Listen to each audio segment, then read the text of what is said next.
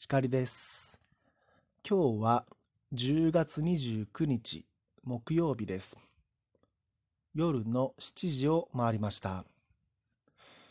今日僕が住んでいる松本市は青空が広がっていて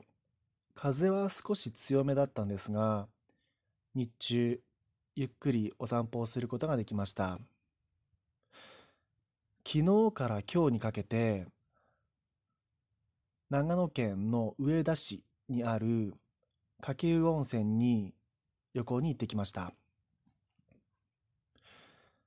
リピートしているお宿なので、いつも通り温泉もお料理も楽し楽しむことができたんですが、今回何より印象的だったのはお値段です。GoTo キャンペーンのおかげで、いつもよりも数千円一人頭安く泊まれましたし、昨日チェックインの際には、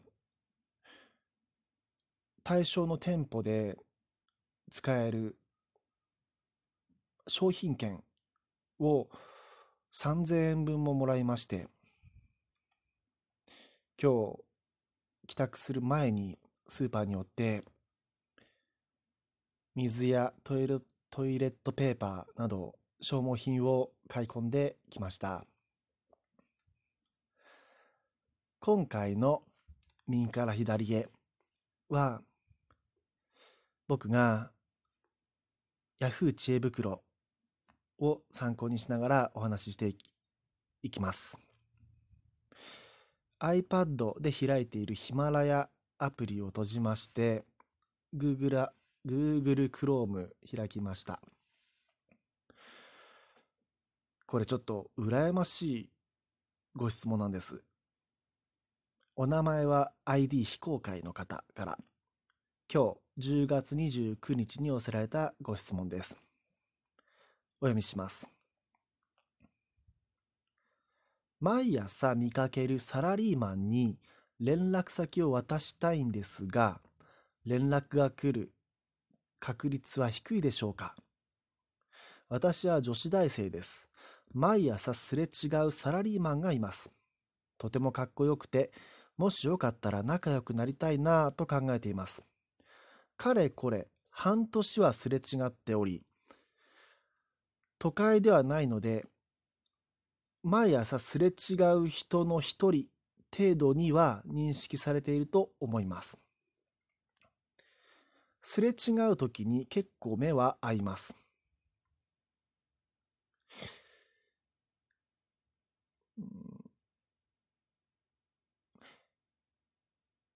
連、えっ、と、玉砕覚悟で、良ければ仲良くなりたいという言葉に添えて、連絡先を書いたメモを渡そうと思っています。返信が来る確率は低いでしょうか？というご質問です。ちょっと長めの文章なので僕がちょっと抜粋してお読みしました。あ、で、まあ、ご連絡、この男性からご連絡が来る確率は低いかどうか。まあ、うん、もちろん渡してみないとわからないとは思います。が、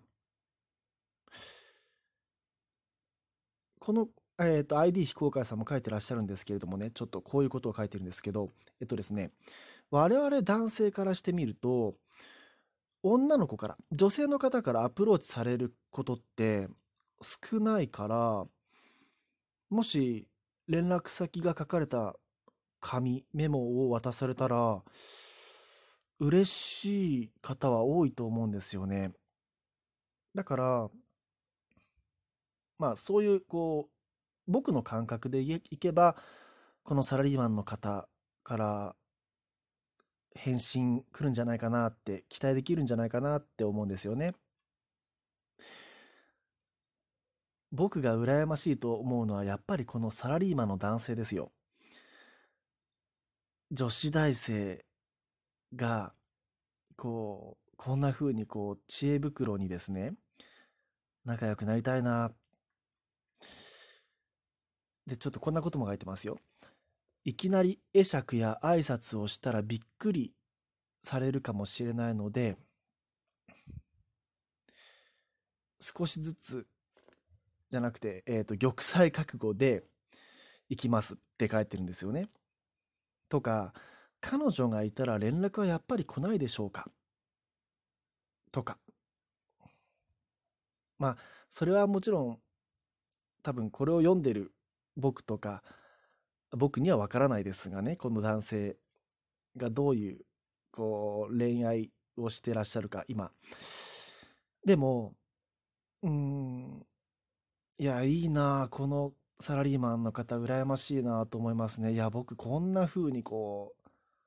う、毎朝見かける、だ向こうからすれば見かける女子大生ですよね。毎朝見かける女子大生に、こう、ここまで、した、なんていうか、思い慕われているっていうことが羨ましいですね。僕は、